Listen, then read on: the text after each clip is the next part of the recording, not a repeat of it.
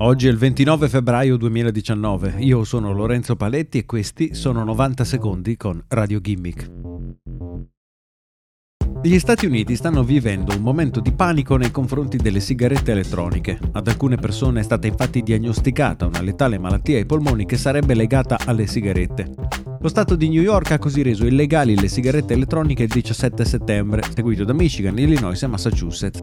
Poco dopo, l'amministratore delegato di Juul Labs, l'azienda dietro la sigaretta più in voga negli Stati Uniti, si è dimesso per lasciare il posto ad Atria, un big del tabacco che possiede il 30% di Juul e si occuperà di gestire questa delicata situazione. Sembra strano però che sia Juul a pagare lo scotto di queste notizie che circolano negli Stati Uniti Pare infatti che le malattie ai polmoni fossero legate a liquidi per sigaretta elettronica preparati in casa e quindi illegali.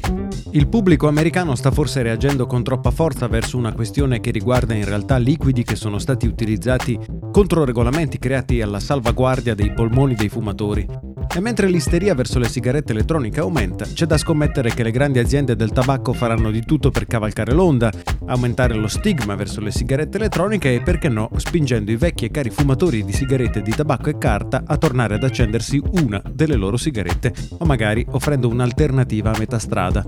ICOS del gruppo Philip Morris è oggi disponibile solo in Georgia, ma presto potrebbe sbarcare in tutti gli Stati Uniti.